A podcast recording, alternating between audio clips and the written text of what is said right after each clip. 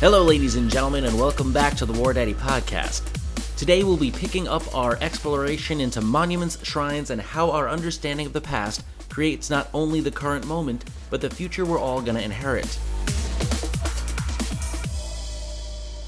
Now, depending when you're listening to this, this might actually be a little bit of breaking news. So, this past Monday, December the 11th, the statue of Confederate General Robert E. Lee which stood lean and mean for over a hundred years inside the United States Capitol's National Statuary Hall, has been removed. So, just to give you a little background on this, each state would choose, quote, two deceased persons to be cast in marble or bronze who have been citizens thereof and are illustrious for their historic renown or for distinguished civic or military services such as each state may deem to be worthy of national commemoration. In 1909, Virginia chose to immortalize favorite son George Washington for obvious reasons, and next to him would stand Thomas Jefferson. Actually, no. No, not Thomas Jefferson as one might expect, but rather none other than General Robert E. Lee. Being that Virginia was the capital of the Confederacy and that they chose Lee as their second standard bearer, just as the South was being plunged into the ugly shadow of Jim Crow governance, its motivations should really come as no surprise. What really is surprising is how long this traitor against the United States stood next to its founder at the physical heart of the American capital. Now, we've talked a hell of a lot about the movement to remove Confederate statues, and Lee is usually found at the center of these discussions. We've also discussed how the demonstrations and efforts to tear him and his ilk down have been met with a wide variety of reactions. The current president, at least for a few more weeks as of this recording, tweeted that he was, quote, sad to see the history and culture of our great country being ripped apart with the removal of our beautiful statues and monuments. With that being one end of this wide ranging spectrum of opinions about this issue, there's really been one that keeps coming up overwhelmingly in my conversations and research. That's the it belongs in a museum. You know, the old Indiana Jones stance. So, for those of you that do feel that Confederate statues belong in a museum rather than the heart of cities, public spaces, and within the US Capitol, y'all should be heartened to know that this particular Lee statue will in fact be turned over to the Virginia Museum of History and Culture in Richmond. Now, I felt that this bit of breaking news was a perfect primer for my discussion with Mr. Jared Frederick. Hello. Hey, what's up, Jared? How are you? I'm good, I'm good. Jared holds a master's in American history from the University of West Virginia, is a Penn State University history professor, and former historical guide at the Gettysburg Battle Site as well as the Harper's Ferry Historical Site. Is there anything you'd like me to add to that? Um, I'm also an author of uh, a number of books. Oh, right, right, right, yeah. He's also an author of a handful of nonfiction books. And my most recent one is Dispatches of D-Day, which came out for the 75th anniversary last year. And he's also got a World War II movie currently in development. Yes, our, uh, our movie entitled Hurtgen is in large part about the experiences of uh, my grandfather. So, despite all the things that Jared's got going on, I had a chance to catch up with him and discuss not only the Confederate monument conflict, but how, in his estimation, the study of history is a constantly evolving pursuit. Okie dokie, one more shot of whiskey and I'm ready to go. all right, it's five o'clock somewhere. He's a fellow with a wealth of knowledge and experience, and I found his unique insight to be enlightening and perspective enhancing. I hope you will too. When I walk into the classroom, I have three things in mind, and I'll uh, sequence them here uh, in priority. Um, firstly, you know, if I can present a coherent historical timeline to students to allow them how everything that we do and everything that happens in our world today is interconnected with the past. You know, our lives and everything that happens in the world does not exist in a vacuum. And everything from the technology that we use to the books that we read to the things that our politicians do and say is rooted in history. Uh, secondly, what I try to do is to instill critical thinking skills in students. Uh, give them, you know, some uh, inquisitive food for thought. Allow them to become better thinkers, so they in turn can become better and more engaged citizens. And then lastly, the most important thing of all is that I really have a sincere hope that history can show people how to be good, how to be kind and courteous to others, because as history shows us, uh, the historical record is not kind to people, to those who are not kind to others. Um, and so I think we can look at moments of the past, both of people acting badly and acting heroically, and that can serve as a means of inspiration for young people today. So those are the three main things that I keep in mind while I'm teaching. Awesome points, every one of them, and I, I hope we. I wish we could clone stamp you and just kind of sprinkle you throughout uh, the world, especially America at this moment, because it sounds like that's the best possible uh, mission you could be on as far as historian. So I I feel you there. I'm also very curious about being in the physical spaces that you have been as far as you know gettysburg and harper's ferry maybe to a lesser extent but equally important it's holy ground for america. And like you said the things that happened there they really do shape and have shaped and echoed through our entire history and they've led us to where we are now uh, especially as americans. And there's one specific instance at Harper's Ferry that I think relates really well to this conversation that's been ongoing about monuments Confederate monuments, how to honor that past, all those kind of things. So I'm going to kind of buzz through this little nugget here. If you want to correct me at any point, since you are the expert, um, I, I, would love to hear it. For people who don't know about um, the John Brown's, I guess you could call it a raid. I think that's what it's kind of listed as. Maybe it's more of a crusade or a you know failed attempt. I'm not sure, but either way, um, John Brown, who was an abolitionist uh, in 1859.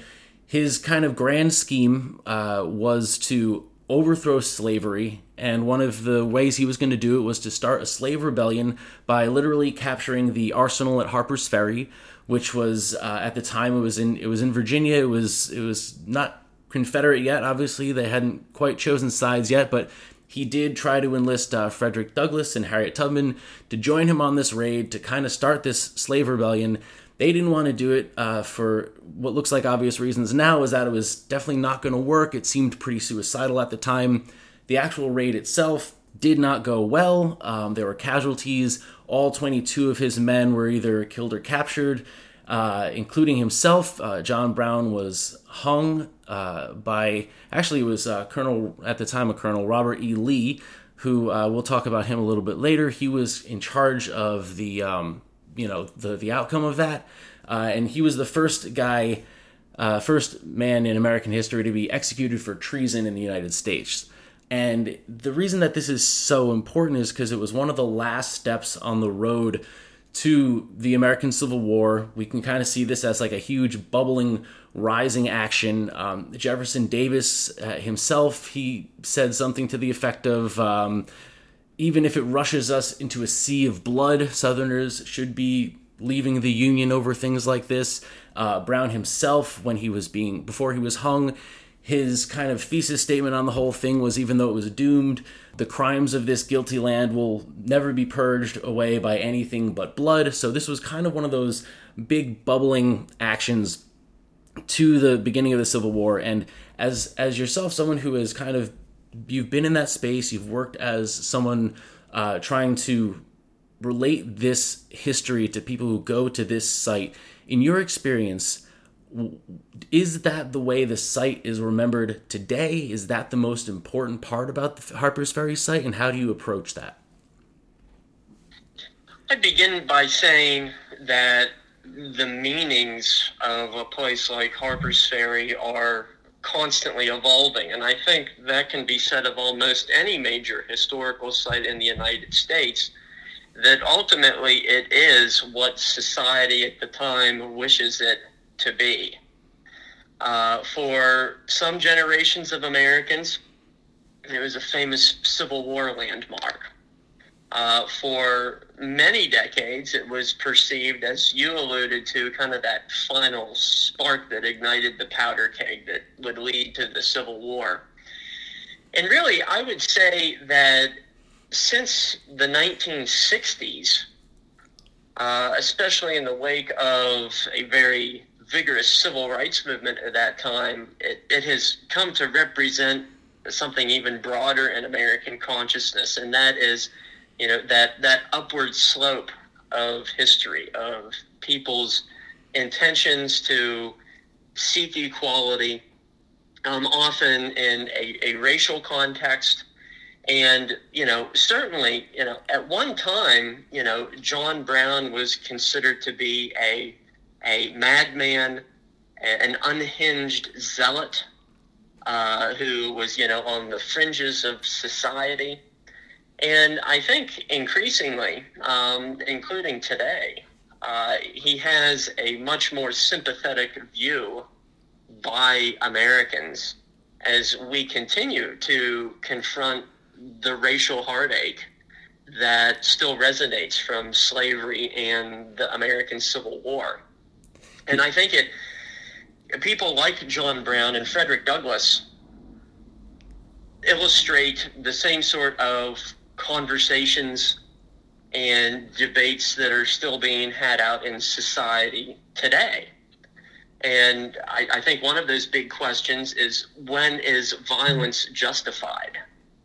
When is it permissible to strike back against forces that oppress people? And on that point, Frederick Douglass and John Brown had very different thoughts. They had very different opinions on that matter, as we can see from their decided course of actions pertaining to the events at, at Harper's Ferry.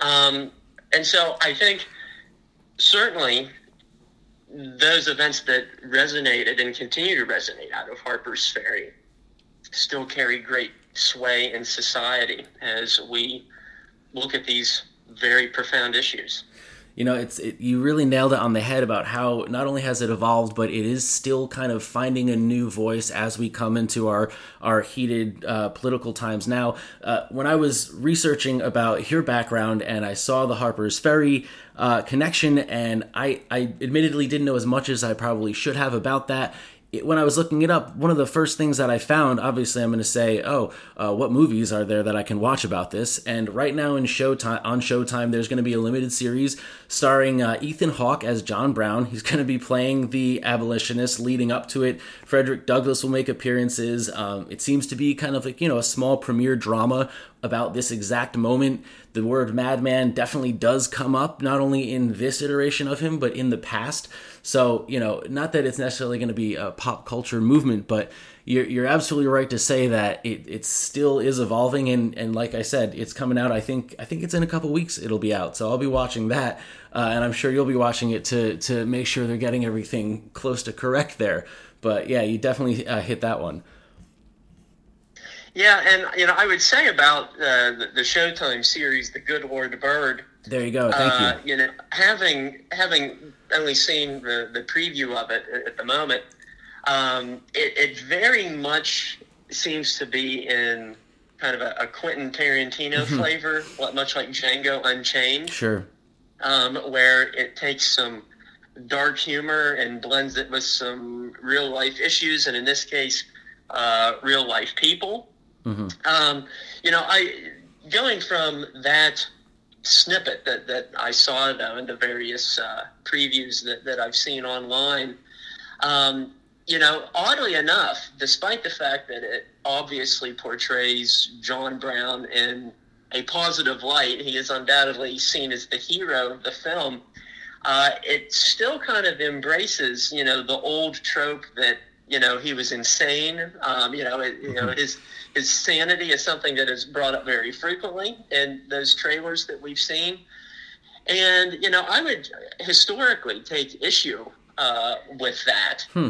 um, because even Governor Wise of Virginia, the man who blew the Commonwealth's budget to make sure that John Brown would be executed after the Harper's Ferry raid, Governor Wise, you know, essentially sat down and interviewed John Brown, and he walked away with the impression that not only was John Brown not crazy, uh, but he was a man fully in command of his sensibilities and had, you know, a firm and upright conviction in what he was doing. And that was the opinion of the man who was hanging him. um, and so, you know, I, I think, you know, even it just goes to show that you know, kind of our popular perceptions of, of John Brown continue to evolve. Perhaps not always accurately, but mm-hmm. at least in this case, in a somewhat more favorable light than what we've seen in earlier cinematic depictions. Right, and, and you definitely need a little bit of crazy in there to keep it spicy. You know, the, the anti hero aspect of him, at least to one side, is always going to be a thrilling role to see. Um, so, yeah, the Tarantinoizing of that, I. It, it'll be an interesting project, and you know that's kind of the stuff. I know you as a as a a writer for historical things. I, I'm the same. There's always going to be a little bit of uh, painting with the artistic brush there. So um, Absolutely. Th- that'll be, yeah. I mean, it, it kind of comes with the territory, which is fun. Um, so I am excited for that. I'm glad that it is kind of, you know, getting into the spotlight a little more, um, especially because around the Harper's Ferry, um, the, not, not just the park, but there's some specific things on the park that I think really kind of showcase um, you know the the battle for these monuments, how our history history is remembered, and kind of like the tit for tat nature of um, two sides trying to maybe not one up themselves, but at least kind of like you know set the stage. And uh, one of the most potent would be I think it's still there at the moment. It, it's had a weird little life. Um, but it's the Heyward Shepherd Monument within the Harper's Ferry Monument.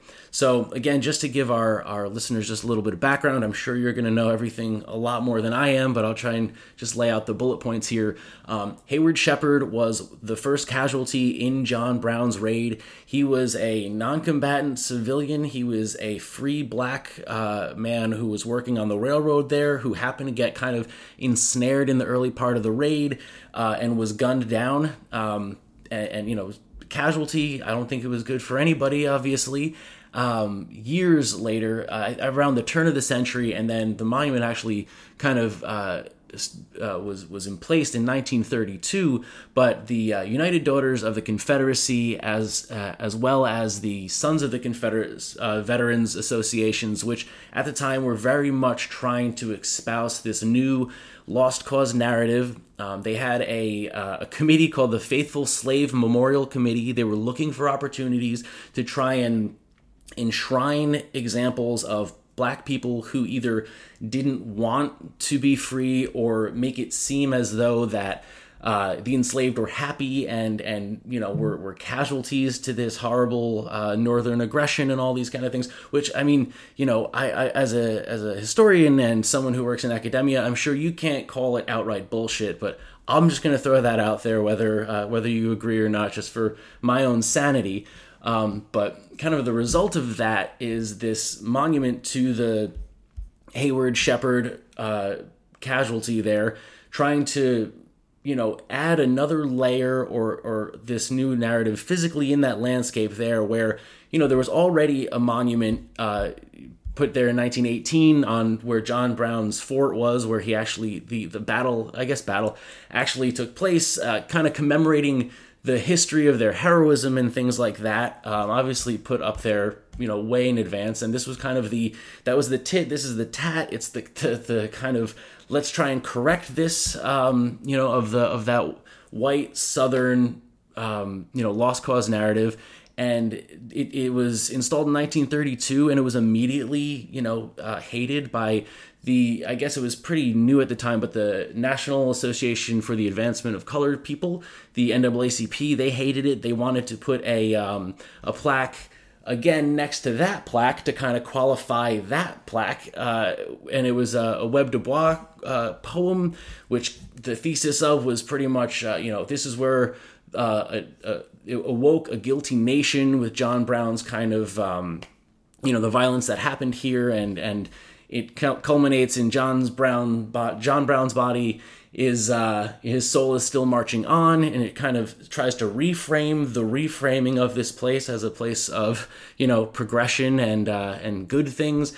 And then again in 1955, they added another another plaque to kind of qualify the qualification to the qualification and the Webb Du Bois one actually never even was put up it was it wasn't actually allowed to be placed there until uh, 2006, I think.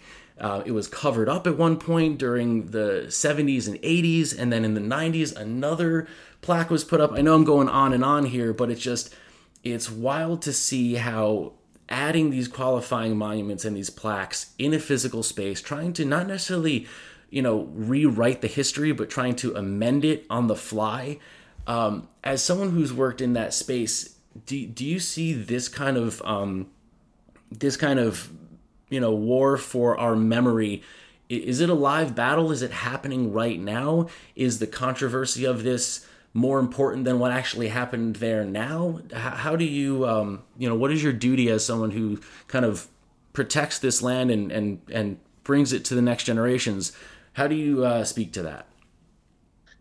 Well, I think it's interesting to point out from the beginning, uh, in regard to these monuments, that Harper's Ferry is really one of the few places in the country where these two different historical visions come to terms. They they they clash each other with competing monuments, and usually that was not the case. You know, would, you would have a a Confederate memorial in front of a courthouse or on a town square, and you know, usually, you know, the the stories of the opposite forces, if you will, mm-hmm. uh, would be neglected or omitted completely.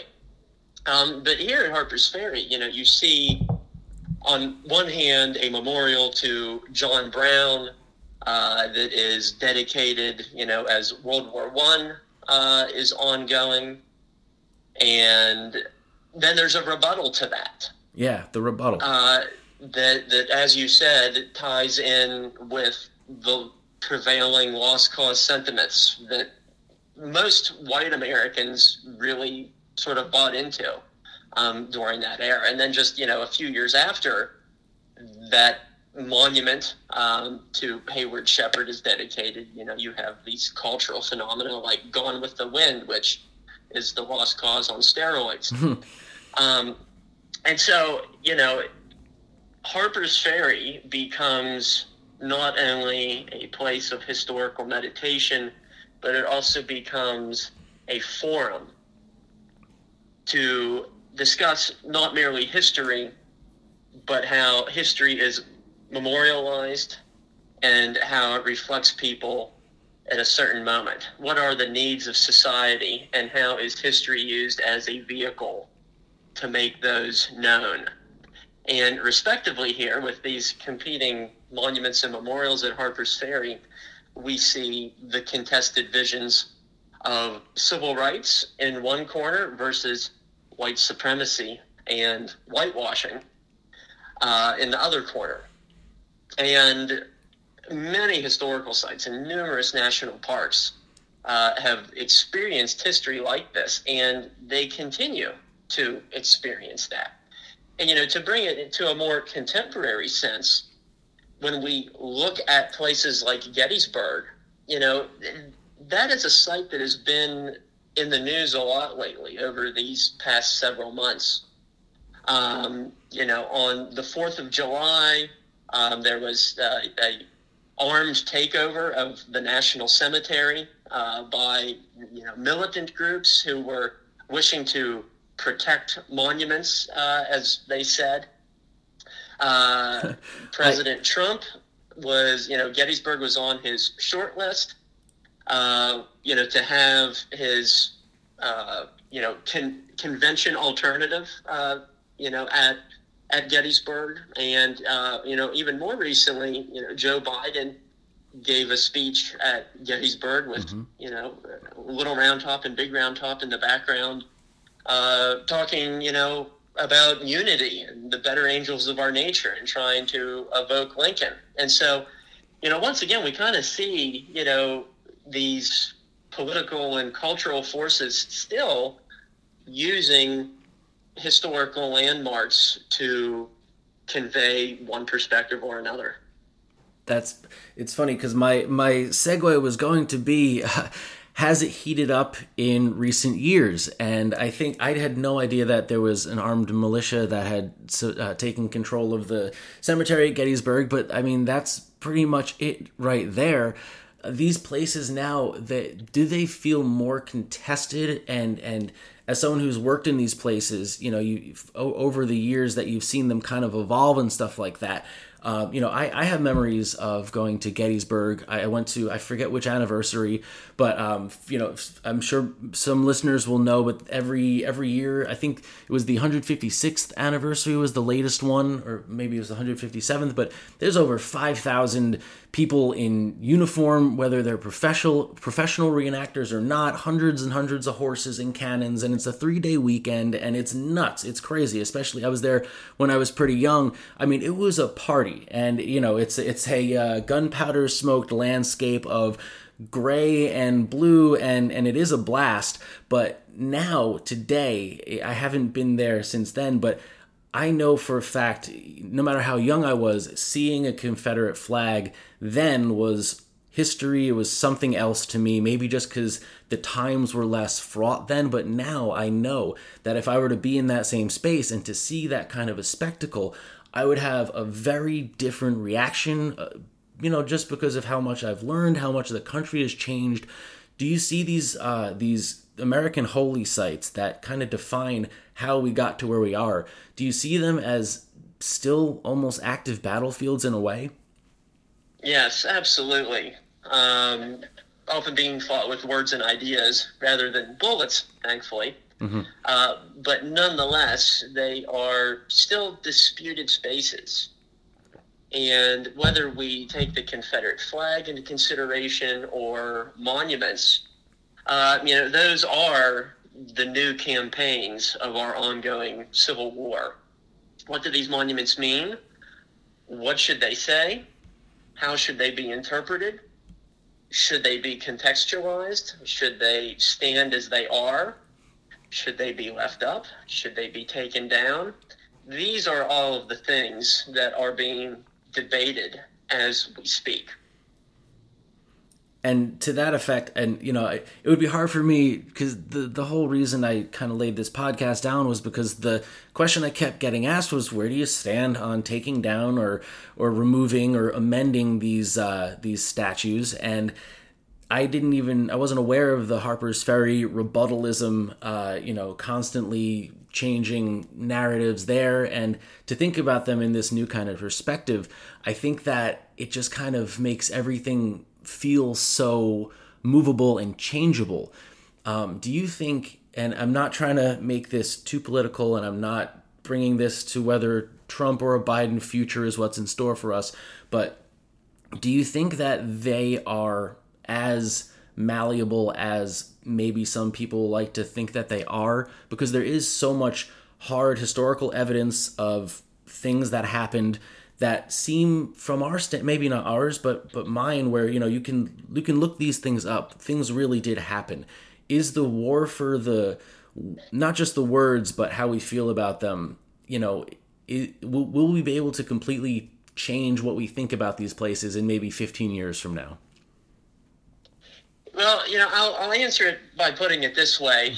Um, revisionism is often used as a derogatory term uh, in regard to historical study. Um, and it is used in a way that often suggests that, you know, historians who are advocating a new sort of interpretation are uprooting long held and cherished principles. Um, but in actuality, it is the job of a historian to be revisionist. If we do not constantly reanalyze, reinterpret, and reframe our history to have a better understanding and a richer context to it, there's really no point in studying it to begin with. Hmm. And with materials being digitized and becoming more available I mean, you know, we have as historians more resources at our disposal than any generation of historians or writers that ever existed before us. And we should be adding additional content and understanding that enhance people's comprehension of where we've come from as a nation and where we're going. Um, and so I think that's the best way I can answer your question is that yeah. history, the study of it, the promotion of it, it is a constant rewriting. And in many cases, it is, is a reflection of us as society today. But with so many primary sources and speeches and old books and documents becoming available, now more than ever, we can have a better understanding, a better grip on what our ancestors were thinking and advocating.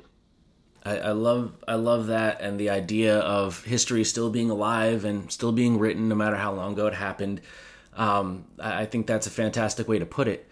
Um, so I, I want to shift kind of now to the people at those reenactments, uh, especially at Gettysburg, who are assuming the role of the Confederate soldiers and there there's millions of reasons why someone would want to put on that uniform and I'm not casting aspersions at all. I I really do understand, maybe empathize is the word, but I, I, I know what that desire to be in that space is like and it, it looks kind of crazy sometimes, but there's there is so much value to it. The question I'd like to ask you is for the guys and ladies that are playing the southerner that that want to you know march in the gray. There's definitely some kind of hierarchy going on there. As someone who is a reenactor yourself and someone who has seen this on the grand scale can you just speak to the kind of psychology behind why they why someone would want to play the bad guy in that space? And maybe the bad guy is a little overboard but i think you know what i'm getting at. Yeah yeah, and you know, I think certainly in many cases, people who portray Confederates certainly don't see them as the bad guys at all. Um, and once again, you know, it, it's a matter of interpretation. It's a matter of your upbringing. Um, it's a matter of location and what you were taught as a young person. And I, I certainly can't speak for everyone who, who puts on a gray uniform. I'm sure there are many who you know acknowledge why the war was fought, but you know, then too, there's a lot of Confederate apologism. Mm-hmm. Uh, you know that, that is within reenactor circles, and you know I think on a broader point, the differences in understanding among reenactors are more generational hmm. than what they are determined by what color of jacket you're wearing. Um, I remember one of the first reenactments I ever attended. I was about 10 or 11 years old. And at a, at a site not too far away from me, there was a, a company of Union cavalrymen who had their horses out. And, you know, it was, it was great. You know, mm-hmm. I was, you know, in the moment. You know, I was just eating it up as, you know, a fourth or a fifth grader. Yeah. And, you know, I got into conversation with one of these reenactors, and, you know, he's probably about 45 or 50 years of age. And, you know, we got into discussion about why the Civil War happened. And, you know, he, he looked at me and he says, Do you know why the Civil War happened? And I said, Well, slavery, of course. And he said, Well, not really. you know, it was more about states' rights and, you know, Southerners defending their home and perceiving the, the Northerners as hostile invaders. And, you know, as an 11 year old, who was I to disagree. I mean, I didn't know that much. Especially when he's speaking and, from the top of a horse. Yeah, yeah.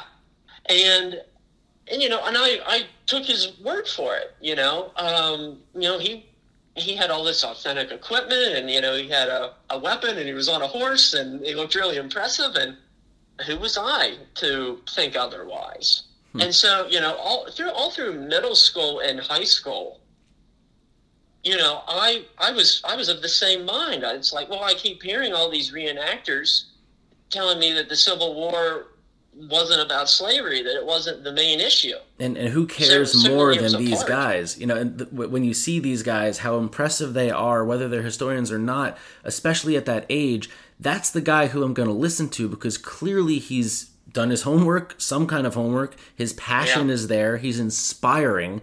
So it can be very seductive, especially at that age. I do understand that. Yeah. And, you know, to go back to my, my point there, um, a bulk of Civil War reenactors they they are baby boomers. Mm-hmm. They came of age in the 1950s and the 1960s when the Civil War centennial was taking place. And they were raised on the narrative in school and in popular culture that was very much in tune with the lost cause interpretations of the conflict. Mm-hmm. And furthermore, the Civil War was depicted to them as a war that didn't have good guys and bad guys in many cases, that both sides were fighting fervently and rightfully for what they believed was the correct course of action. And so, you know, them being instructed as such, as young people, much like I was, that carried on for decades and decades later. And, you know, and I think our inability to come to terms with what the Civil War was all about. I mean, all you have to do is read the Articles of Secession Bingo. to see immediately why Southerners seceded from the Union. Mm-hmm. Um, and so, you know, once again, that sort of pop culture or uh, hobby element of history, um, it has the ability to inform as well as misinform a lot of people. And so, you know, I would say it's generational. And, uh, you know, reenactments, you know, regardless of, you know, kind of the historical stances that, that a lot of reenactors took, you know, they were great ways for people to visualize and comprehend perhaps what a Civil War battle looked like. Mm-hmm. Um, but you know, now you know a lot of those first generations of reenactors, you know, they're getting in their 60s and their 70s. They aren't reenacting anymore. They're selling off their equipment, and you know, I would definitely say that since the sesquicentennial, the 150th anniversary, that was the last hurrah for many of them. Hmm. And that there's a substantially smaller number of Civil War reenactors in the country versus what there was 20 years ago. Um, all that said, you know, I think in many cases today in the hobby that there is a hope or conviction that, well, perhaps it'll be a matter of quality over quantity. Mm. Maybe there'll be less reenactors, but those who do reenact will be more literate on the causes and consequences of the Civil War, be more willing to discuss them with the general public, and perhaps even have higher standards of authenticity. Um, there's a really great group that has several hundred members called the Liberty Rifles, and you know, and you know, a lot of them are people in their 20s, 30s, 40s. Um, you know, who look more the age of Civil War soldiers, and they have a very high degree of authenticity and they portray both sides, and they do it in a very effective manner. Hmm. Um, and so, you know, I think, I think as younger reenactors, even though they may be fewer, having grown up in this sort of new political and racial consciousness, and also some of the, the controversy that the Civil War is steeped in. I think that perhaps there may be a greater willingness to discuss those previously taboo issues. Hmm. So that's that's merely what I get a sense of from uh, sitting on the sidelines. I, I like your uh, optimism there, and I, I I, am not quite in that space, but I hope that tracks. And honestly, like I'd like to be a part of whatever that is. So that does sound good.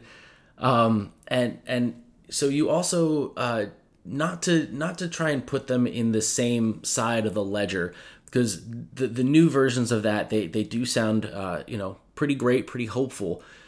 When you do reenactments in the World War II space, I that that's I've seen some great, awesome photos of you in uh, some really great American GI gear. Um, it, it, looks like a blast, and I in the pictures that you were in, I didn't see happen to see any, but on the other side of that reenactment battle, there's going to be Nazis. You know, that is that is the fact of the historical matter there.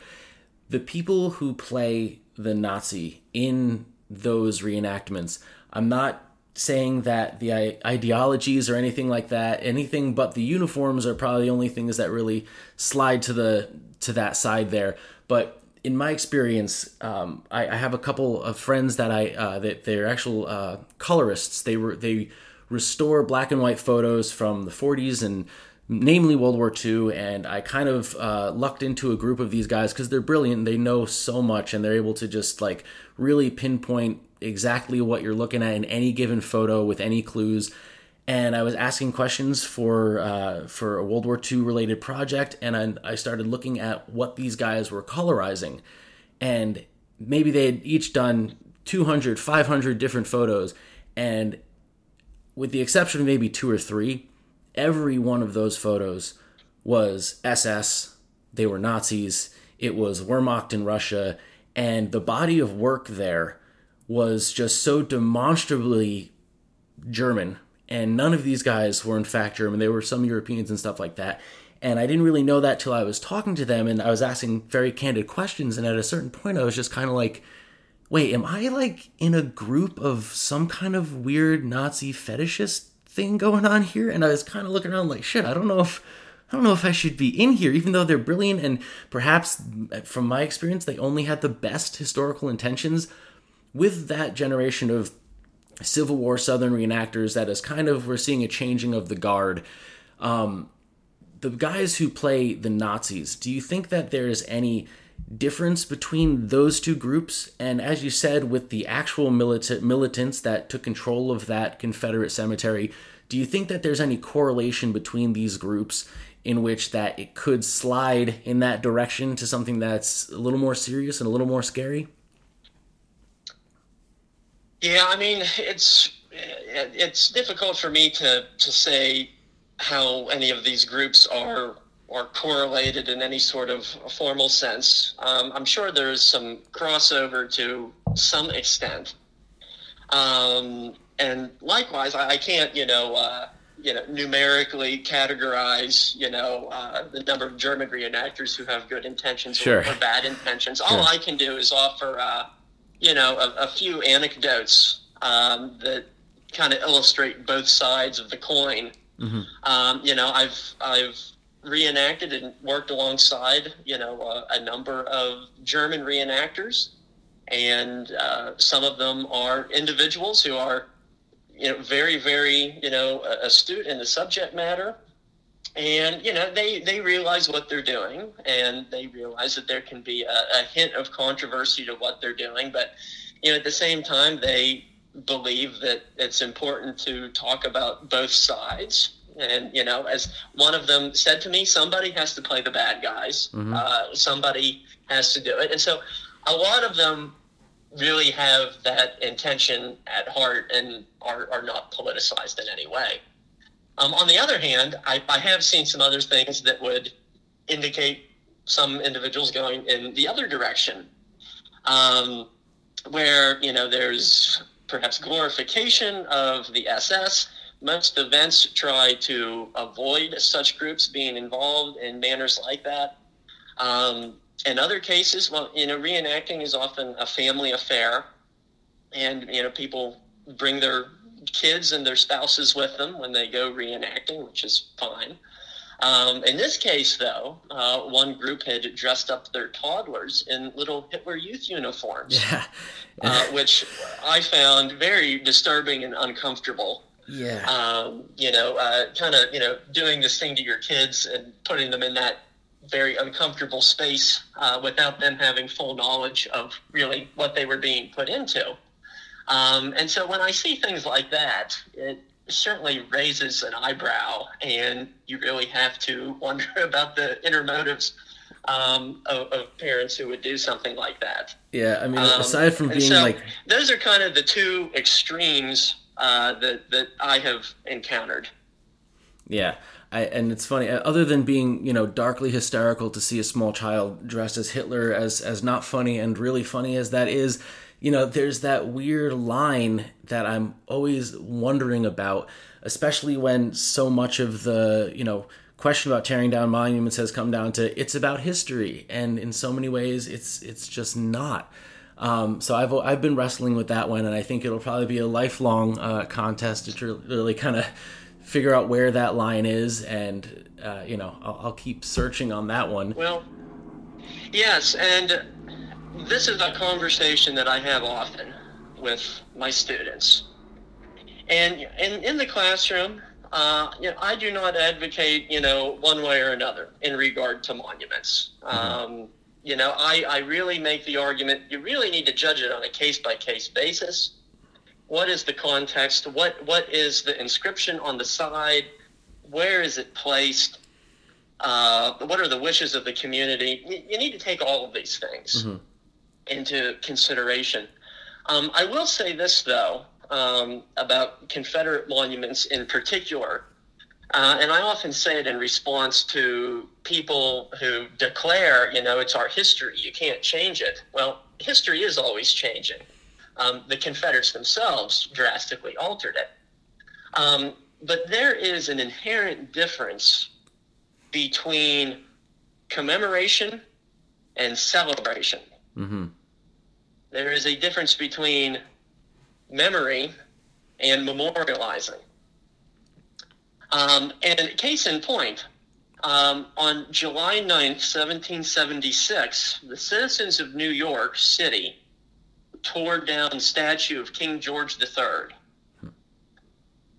And the reason that they tore it down in a very public way is because that statue no longer represented they or their ideals. And I think we see something very similar happening in many southern communities that are growing increasingly diverse, uh, in which, you know, more and more minorities and African Americans are attaining public office. And the cities are becoming more cosmopolitan. And people do not identify with the Confederacy, and they don't want those memorials to represent they or their communities in public spaces. And I think when you frame it in that sort of way, it is perfectly understandable to see why many communities want to take down their Confederate statues. And if you're looking to, you know, lure in a corporation or a big business hmm. into your town, um, having the Confederate flag flying from storefronts or in public spaces isn't always the most welcoming billboard. And, you know, I think in a smaller way, uh, we see that in Gettysburg. And I think this is something that the community of Gettysburg will have to come to terms with in one form or another. Um, because for a long time, the Confederate flag in Gettysburg, despite it being within a northern state, uh, the Confederate flag was a symbol of commerce as much as anything. Hmm to a lot of white Southerners who visited the town. It said, "You are welcomed here." More specifically, your money is welcomed here. Um, but once again, as the nation continues to become more and more of a melting pot, entrepreneurs and business people in places like Gettysburg are going to have to, you know, there's going to have to be a reckoning with that. You know, who is your audience? Who do you want to pull in? Um, those are the sorts of things that are going to have to be confronted, you know, from an economic standpoint as well as a historical one and the, the sustainability of a place like Gettysburg as a tourist destination. Hmm. It's fascinating to really contextualize it with, you know, the, the modern world, commerce, things like that, because, you know, in a lot of ways that that's going to end up being the driving factor no matter what you want. Um, so yeah, you know, I, I, might not have thought about it that way, but you know, that's that's a really great point. And I think too, um, you know, there's there has as the Fourth of July demonstrations indicated, you know, there there is concern among some Americans that you know Confederate statues in national parks are going to be taken down, and that that's a whole other ball of wax. It's it's a lot more difficult to bureaucratically remove a, statue from uh, federal property mm-hmm. within a national park as such. Um, but you know, I think at Gettysburg, you know, Confederate monuments are very different than what you find, you know, in a town square in Mississippi or Tennessee, mm-hmm. uh, because it it lends to the orientation of the landscape to a, a large extent. that isn't to say that there isn't controversy behind several of them. They were controversial when they were dedicated mm-hmm. well over a century ago, in some cases. Um, Union veterans didn't want them there, and their their language was debated. Even some of the ones that dedicated in the 1960s and the 1970s there um, have some very questionable language on them. And I think the direction that the National Park Service wishes to go in as a very viable middle of the road solution is to put up wayside panels that offer context, the same sort of context that you and I are talking about. Here's the monument. You can read what it says on the side of it, but here's some background information on what was said at the dedication speeches of them, or who paid for it, mm-hmm. or who were the individuals who promoted this? What was their ambition? And I think a model like that is a very feasible blueprint that a lot of communities could follow if they are looking to add some sort of educational interpretation to monuments without having to go through the chaos that could come from taking down a monument. And I, um, so I, yeah, I, I definitely feel you on that, especially for you know Gettysburg. Not to say that it's easier or harder, but you know it is a historical site. That makes a lot of sense because what you want there is the con is the context. Sorry, I got uh, the uh, SWAT team is just uh, driving past my apartment here.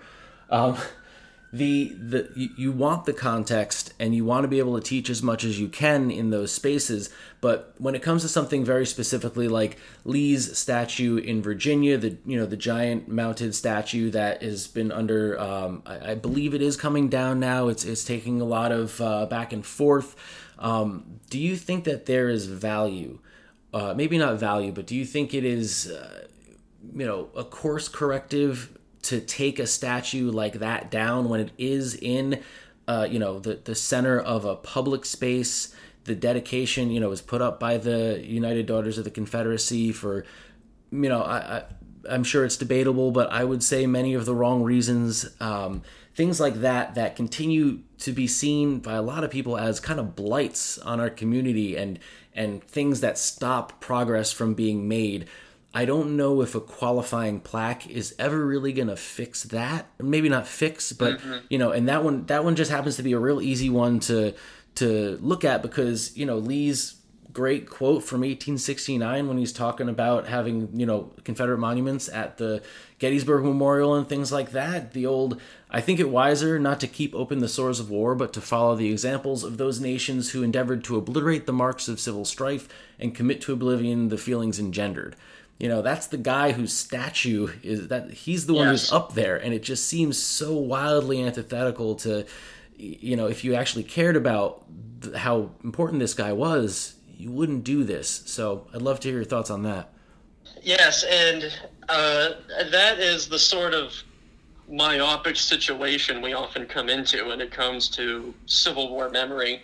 Um, that the, there's there's a, a, painting called Southern Trinity. Um, perhaps you or uh, some of your listeners have seen, and uh, it it depicts uh, Jesus Christ in the center. Uh, Robert E. Lee is on the right, and Elvis Presley is on the left. Um, and it's called Southern Trinity. Look it up. I am looking it up right now, and, and this is uh, hysterical. And uh, you know, and so you know, he's definitely in this sort of pantheon of celebrity, if not spiritual type personalities uh, for many people in the South to this very day. But of course, um, you know, he called for all of his soldiers to put away their uniforms, don't get out the flag, let's move on.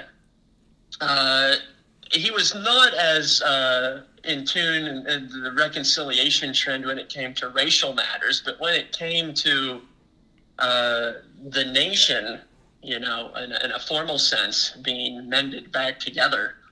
Uh, you know, he believed that not observing the Confederacy in such manners was a, a crucial element to rebuilding the country.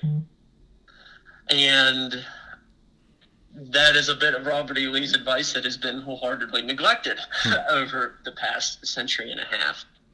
Um, and so I'm not sure if I have a, a, firm answer to your question other than to uh, add an exclamation point on to the end of it, um, saying how unusual and antithetical a situation it is, as you said. Great. I I, I appreciate this conversation. I, I could talk to you for many more hours, and there's so much, so many uh, questions within questions I'd like to uh, ask you, and maybe we'll have time for that another time. Um, so I, I really want to thank you for for you know giving myself and whoever's listening to this some context here. Uh, I think it's brilliant work that you're doing. Um, and I, I, wanted to finish it up with one question that kind of relates to the uh, Hurtgen, your Hurtgen Forest movie about the later stages of World War II. As people who are, you know, with the War Daddy podcast, such as it is, and all the other projects, they're all historical. They're all about war. They are trying to teach in some way, or at least bring people closer. And I have my own feelings on what that mission is, but as far as movies, pop culture, and especially for someone who's writing books, writing films, you're you're putting you know you're putting up uh, you know pieces to a pop culture landscape, whether you like it or not. In that role as someone bringing history or parts of history to people who may have never seen it in their lives, what do you feel that your role or your duty or responsibility is in creating these really lasting, you know, parts of history on someone's subconscious? That's a, a great question. There's a lot of different ways that I could answer this, but you know, as my brother and I were contemplating this project and writing out a script, one thing that we were trying to do is to avoid a lot of the stereotypes uh, that are often found in war movies. You know, there's always a, a guy from Brooklyn who misses his girlfriend. There's always a guy wearing glasses um, you know, who's not quite the A plus soldier that everybody else is. Um, there's the guy who's constantly thinking and writing to his girl, and uh, et cetera, et cetera, et cetera. And really, uh, you know, the best way to avoid, you know, a lot of those uh, old patterns um, is to do your research.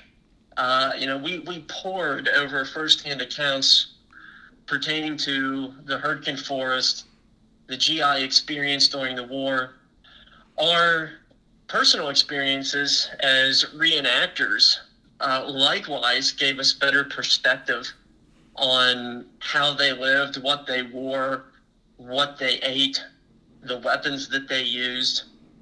And so I think in all things historical, whether it be books, monuments, or movies, uh, it's important to have a degree of empathy in regard to your subject matter. What made them tick?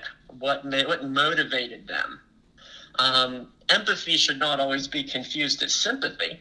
Hmm. Right? You don't have to be sympathetic, of course, to the Third Reich. um, but you know, understanding the people of the past, putting yourself in their shoes, I think for something like a movie is uh, a profoundly important thing to take into consideration.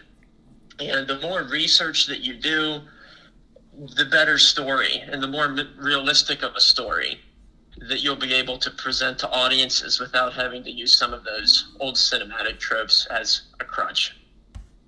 That's fantastic, and I, I feel you on every note of that and, in all the writing I've done. I mean, that's that's what it is. The, the, empathy is the most important thing, and it's a great distinction to make. Not necessarily sympathy, but the empathy will get you somewhere. Um, Jared, I really appreciate you spending the time with myself and whoever's listening to this. I wish you the best of luck in all your endeavors. I hope you keep making more and more. And uh, the the book you mentioned that's it's available now. Uh, please tell me that one again. I, I missed you there. Yeah, um, I have a, a, few books available. Um, some of my more recent ones included Dispatches of D Day. And uh, I have uh, a, a, brand new book that is coming out that is uh, called Hang Tough. And that is the World War II letters and artifacts of Major Dick Winters. Oh, uh, wow. Who was the main character in the HBO series Band of Brothers. Yeah, I, I, don't know a human being my age that's, or maybe not everybody, but guys of our ilk that aren't familiar with uh, good old Dick Winters. That sounds awesome. Yep, I'm looking forward to it. Jared, thank you so much. Again, I wish you the best of luck, and uh, I'll be looking forward to uh, all your pieces as they come out. Thank you very much.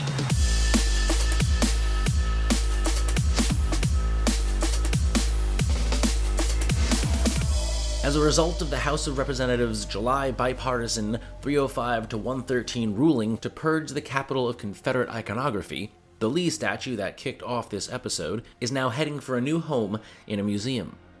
This news, I think is safe to say, is a solid win. His statue will be replaced with one of Barbara Johns, who, as a 16 year old, defied school segregation in Virginia in 1951. The choice of, quote, a trailblazing young woman of color, is aimed to inspire visitors to the Capitol to, quote, create positive change in their communities, just like she did. In similar news this month, the House and the Senate overwhelmingly passed another bill to strip the names of Confederate leaders from military bases. In spite of Mr. Trump's threats to hold up this year's defense authorization over this provision, the bipartisan veto proof majority rendered his resistance efforts futile. Wait a second. All right, holy shit. This literally just came across my screen as a news alert while I'm recording this. Um, so apparently, Trump has reportedly refused to sign this bill and will veto it, regardless of Congress's power to override his veto. Uh, and he apparently even cited the removal of Confederate names from military bases as part of his reasoning to do so. Oy vey. I, I really can't understand this sheltering and coddling of friggin' traitors against the United States. Uh, this is an army that fought to preserve slavery. What the f- Okay. This sets up the first presidential veto override that Congress will use against Trump, and it'll be used to defend a bipartisan supported bill to cleanse our military of the Confederate stains of the past. And it'll be issued in the fading light of Mr. Trump's one and only term.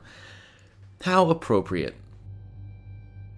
So, no matter how much progress we seem to make, there's always going to be people clinging to this bullshit.